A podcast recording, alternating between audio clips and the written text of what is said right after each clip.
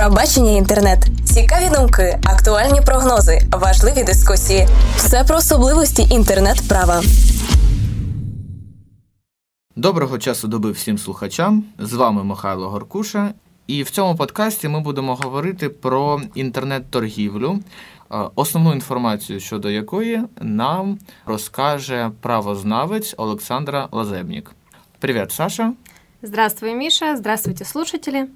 Сегодня я постараюсь рассказать вам о состоянии интернет-торговли в Украине, в мире, просветить вас в чем-либо. Возможно, эта информация окажется интересной и полезной. Да, спасибо большое, что ты согласилась нам поведать данную информацию. Действительно, эту тему мы еще не обсуждали в рамках наших подкаст-выпусков, и я думаю, многим слушателям, в принципе, будет интересно услышать основные тенденции интернет-торговли как в мире, так и, собственно, в Украине, потому как, безусловно, пробачение интернет и наш проект «Интернет-право UA» в первую очередь ориентирован на украинское интернет-пространство, поэтому в первую очередь хотелось бы тебя спросить о состоянии интернет-торговли. Какие выводы можно сделать э, по этому поводу и в этой сфере? Значит, начнем с того, дорогие слушатели, что интернет-право и интернет-торговля в Украине с каждым днем становятся все более и более популярными. А почему? Потому как каждый человек в своей жизни сталкивается с покупками товаров в интернете. Это дешевле, зачастую быстрее и, безусловно, ассортимент шире. К сожалению, на территории Украины статистики по количеству интернет-магазинов нет. Наша государственная служба статистики просто не обладает такой информацией. А почему не обладает? Потому как интернет-магазины предлагают расплачиваться как наличными, так и безналичными расчетами. Соответственно, если это наличный расчет, то никаким образом проверить невозможно. Однако в сравнении со странами Европы состояние интернет-торговли в Украине весьма плачевное.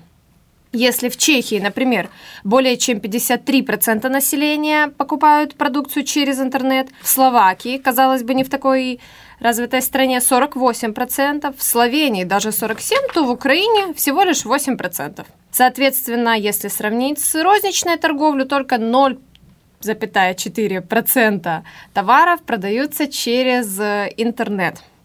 В таких странах, как в США, процент выше это 6,5, во Франции 8,7, а в Германии 9%. Хотя, давайте не забывать о том, что есть такие страны, как Италия и Испания, казалось бы, тоже достаточно популярные, развитые и богатые, однако а, процент составляет только 1, 1,2, 1,3. Да, спасибо. Очень интересная информация.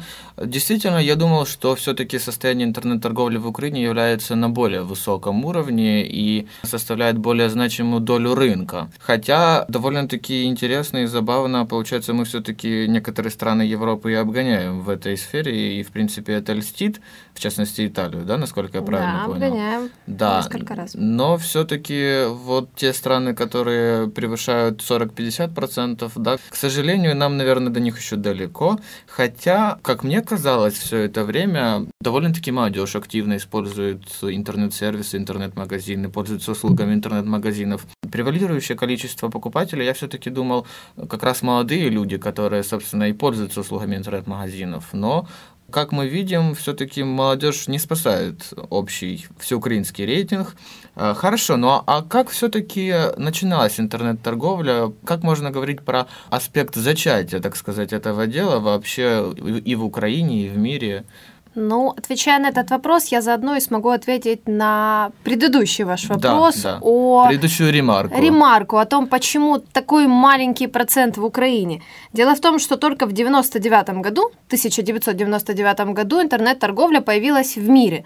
Но не можно сказать, что она началась, вот родилась в 99 году, однако uh-huh. она стала популярной. Все мы знаем такую широченную сеть супермаркетов Tesco. Это гипермаркеты, они находятся по всему миру. Но вот только в 99 году Tesco открыли свой первый магазин. Состоянием на 2011 год более 5% продукции Tesco продавалась именно через интернет. Соответственно, если мир начал жить интернет-торговлей только, по сути, 15 лет назад, а Украина у нас всегда была немного позади, то у нас все еще будет впереди. Тем более, что, безусловно, вы правы, именно молодежь покупает в основном продукцию через интернет. Молодежь, которая начинала покупать продукцию через интернет, взрослеет и становится уже средней частью населения, подрастают дети, соответственно, этот сегмент будет увеличиваться. Но в то же время, да, если мы говорим о э, начале интернет-продаж в 90-е годы, в конце 90-х годов, то, в принципе, мне кажется, довольно-таки позитивным моментом является также и тот факт, что в 90-е мы еще занимались, так сказать, э, строительством своего правового государства, да, где-то за рубежом начиналось именно течение интернет-торговли, и, в принципе, как мне кажется, уже определенный опыт мы можем перенять в наше современное время. То есть мы не стоим на пути самостоятельного развития интернет-торговли, а мы уже можем использовать определенные какие-то наработки, да, концепции и внедрять их, собственно, в наше национальное интернет-русло. Но можно ли сейчас все-таки как-то подсчитать магазины, которые существуют в Украине и которые, собственно, промышляют интернет-продажами? Было предпринято множество попыток. Ну, я обладаю такими данными. Давайте взглянем на два года. Например, 2000-2010 год. 10 да, лет разницы. Довольно показательно. Вот, например, в 2000 году количество магазинов, не интернет-магазинов, а просто магазинов в розничной торговле составляло 77 тысяч mm. единиц. В тот момент количество интернет-магазинов было всего лишь 100. В 2010 году 48 тысяч обычных магазинов и при этом 6 тысяч интернет-магазинов. Соответственно, наблюдается тенденция уменьшения количества магазинов обычной розничной торговли и увеличения интернет-магазинов. Дело в том, что вы правы, Украина не стоит на одном месте, Украина развивается, Украина пытается одолжить, скажем так, какие-то разработки зарубежных государств. Однако наше население не настолько смелое. Наше население боится пока что. Например, за границей нормой является безналичный расчет. Это даже не обсуждается. Если я не ошибаюсь, в некоторых странах даже нет наличного расчета при покупке через интернет. Грубо говоря, вы заказываете, вы расплачиваетесь, вам присылают товар, и человек уверен на все 100%, что товар придет. У нас этой гарантии нет, и население боится – что негативно достаточно влияет на развитие интернет-торговли в Украине. Хотя бы потому, что мы никак не можем подсчитать количество интернет-магазинов, огромное количество налогов не идет в государственную казну, а просто плывет в руки, собственно, продавцов. Да, к сожалению, законодательный аспект практически не урегулирован в данном контексте, но сегодня мы про него говорить не будем. Сегодня мы говорим об общих тенденциях развития вообще течения интернет-торговли в Украине, а также, более конкретно, переходя к зарубежному опыту, хотелось бы все-таки переспросить у вас, существуют ли эти самые модели зарубежного опыта и возможно ли перенятие этого опыта Украиной в данный момент? Существуют, и я вам скажу больше, уже перенимают. Я сейчас назову четыре основных бизнес-модели, которые существуют как за границей, так и на территории Украины, причем существуют довольно успешно. Первое – это предприятия, для которых торговля является профессиональным бизнесом. В своей структуре данные предприятия имеют подразделения, которые, собственно, обеспечивают качественное обслуживание клиентов. Вторая бизнес-модель – это сеть торговых предприятий, которые за счет интернет-торговли увеличивают масштабы собственного бизнеса бизнеса. Третья бизнес-модель – это интернет-магазины, у которых есть свой собственный сайт. Они работают исключительно как посредники между производителем и покупателем. Четвертая бизнес-модель – это традиционные магазины розничной торговли, у которых при всем при этом есть свой сайт, на котором они продают также свою продукцию. Спасибо, спасибо. Довольно интересная информация, потому как действительно разграничить все эти концепции довольно-таки сложно. Ну, не сколько сложно, сколько не приходилось, да. Обычный покупатель все-таки он наблюдает как развитые сети, так и сотрудничает с единичными магазинами, которые просто имеют свой сайт в сети интернет. И действительно такая классификация не встречалась, не изучалась, возможно, некоторыми пользователями как сети, так и вообще покупателями. Хотелось бы прокомментировать то, что вы сказали. Например, в США люди доверяют больше интернет-магазинам, которые являются сетями огромных бизнес-картелей предприятий. Таким образом, они могут проверить качество продукции в розничных магазинах и приобрести ее же через интернет. В Украине ситуация другая. В Украине покупатели смотрят иначе на сами предприятия, которые продают им тот или иной товар. Большей популярностью и большим доверием пользуются исключительно интернет-магазины. Да, действительно согласен с этим, но а, все-таки в то же время, да, мы говорили о способах расчета, наличные, безналичные, да. Стоит отметить, ну, лично даже по своему опыту, все же, безусловно, перспективным явлением является тот факт, что необходимо переходить к безналичным формам расчета, но, увы, как показывает практика, даже те самые крупные сети а, интернет-магазинов, которые у нас существуют в Украине, способствуют так или иначе тому, что пользователям э, и покупателям, соответственно, более выгодно расплачиваться наличкой. Ввиду того, что если привязывается, собственно, к курсу доллара цена за тот или иной товар, то курс доллара по безналичному расчету всегда этими магазинами завышается. И поэтому, если вы расплачиваетесь безналом, картой, да, то, следовательно, вы можете немного переплатить в зависимости от того курса, который устанавливается магазином. Да, это немного несуразно звучит. А магазин так или иначе не может устанавливать курс валюты, да, который существует на межбанке, но все равно отдельная часть этих правоотношений регулируется, и мы имеем в, то, в том числе такое явление. Тоже хотел добавить касаемо последней актуальной информации э, по поводу бизнес-моделей и по поводу того, как они будут функционировать, в частности, в нашей, так сказать, братской соседской стране России, по сообщению информационного телеграфного агентства России, Кабмин одобрил законопроект, дающий возможность ограничить беспошлинную интернет-торговлю. Соответствующие поправки к закону о таможенном регулировании будут внесены на рассмотрение в Госдуму. Агентство сообщает, что в Госдуму будет внесен законопроект, дающий правительству РФ право ограничивать беспошлиный ввоз товаров для личного пользования через международные почтовые отправления. Проект закона был одобрен накануне на заседании Кабмина, сообщается на сайте правительства. А законопроект предусматривает наделение правительства правом оперативно регулировать нормы беспошлиного ввоза товаров для личного пользования, пересылаемых в международных почтовых отправлениях и доставляемых перевозчиком в адрес физического лица говорится в сопроводительных материалах. А Кабмин решил внести соответствующие поправки к закону о таможенном регулировании на рассмотрение в Госдуму. Как ранее сообщал министр финансов Антон Силуанов, данный законопроект касается ограничения беспошлиной интернет-торговли. Правительству предоставляется право определять параметры беспошлиной торговли. Это, как мы думаем, 150 евро и 10 килограмм. Пока законопроект говорит о праве правительства устанавливать эти ограничения, сказал министр. Сейчас размер беспошлиной трансграничной интернет-покупки ограничен суммой 1000 евро в месяц. Стоит отметить, это материал и Тартас от 28 февраля. Такие информационные агентства, как РБК, допустим, опубликовали данную новость уже 4 марта, если я не ошибаюсь. Поэтому, а, возможно, уже, конечно, какие-то изменения были внесены более конкретно, но вот существует, собственно, и такая информация. Но, несмотря на модели, несмотря на те тенденции, концепции, о которых мы уже говорили, можем ли мы все-таки говорить о каком-то конкретном портрете покупателя? Можем ли мы охарактеризовать покупателя интернет-магазина? Безусловно, можем. Компания Gemius в свое время провела опрос и определила средний портрет украинского интернет-покупателя. Информация достаточно интересная. Как оказалось, Среднестатистический покупатель в Украине – это киевлянин, возраст от 26 до 41 года. Он работает в организации, в которой как минимум один компьютер, ну и в принципе максимум пять. Он оплачивает коммунальные услуги через интернет, а также оплачивает наличными только 30% своих трат и 37% он оплачивает безналичным расчетом.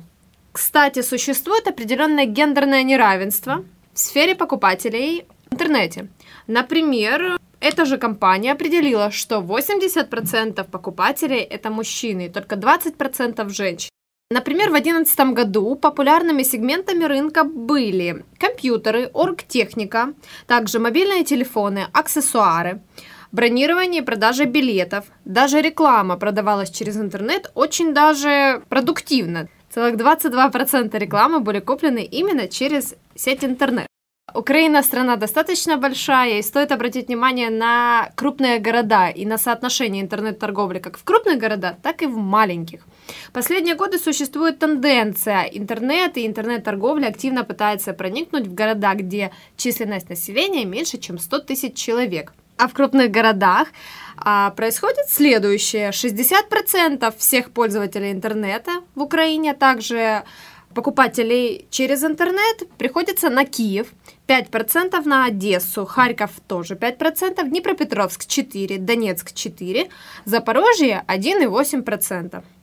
В небольших городах практически не осуществляется влияние интернет-торговли. А почему? Потому как существуют две основные сложности. Во-первых, с оплатой, во-вторых, с доставкой. Только последние годы на территории Украины начали действовать сети почтовых доставок, и открываются они в самых маленьких городах. До этого же такого не было. Таким образом, можно было получить товар через обычную почту, но наша почта, к сожалению, работает не очень эффективно, и приходится ждать достаточно долго. Да, это факт. Это буквально я ощутил на себе довольно-таки недавно, поэтому эту информацию лично я подтвердить могу. Ну а что, собственно, касается вообще концепта интернет-торговли, интернет-магазина, то действительно стоит обозначить э, тот момент, что, по сути, интернет дает толчок к развитию любого магазина, любого интернет-магазина. Почему? Потому что действительно мы можем говорить о том, что как какой-то крупный магазин может продвигать свой сайт в интернете, тем самым переходя в плоскость уже интернет-торговли, так все-таки и довольно мелкий магазин, но, допустим, если он специализируется на каком-то конкретном сегменте, который является довольно-таки новым в Украине, да, и специфическим, то так и какой-то конкретный маленький магазин, специализирующийся магазин, может все-таки завоевать доверие пользователей и покупателей, соответственно, ну, пользователей, покупателей, да, через сеть интернет. Я бы хотела еще и добавить. Дело в том, что сейчас население Украины разделилось, как по мне, на две части. Первая часть – это люди, которые боятся покупать товар в маленьких интернет-магазинах. Как правило, в маленьких интернет-магазинах дешевле, Однако, также вежливое обслуживание и также быстрая доставка, но дешевле, иногда и в разы. Следующая часть населения, вторая часть населения, не боится. А маленькие интернет-магазины пытаются завоевать доверие населения всеми возможными способами. Имеют ли они место на жизнь?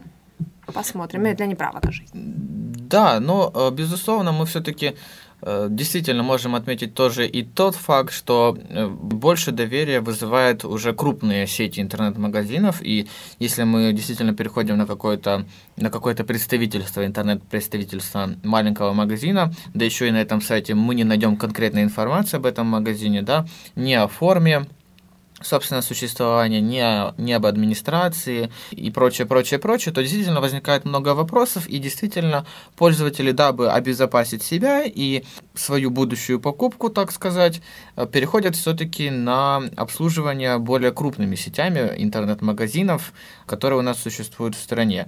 Но в то же время, я думаю, что в ближайшее время мы все-таки сделаем небольшую брошюру, которую мы, собственно, подготовили довольно-таки давно.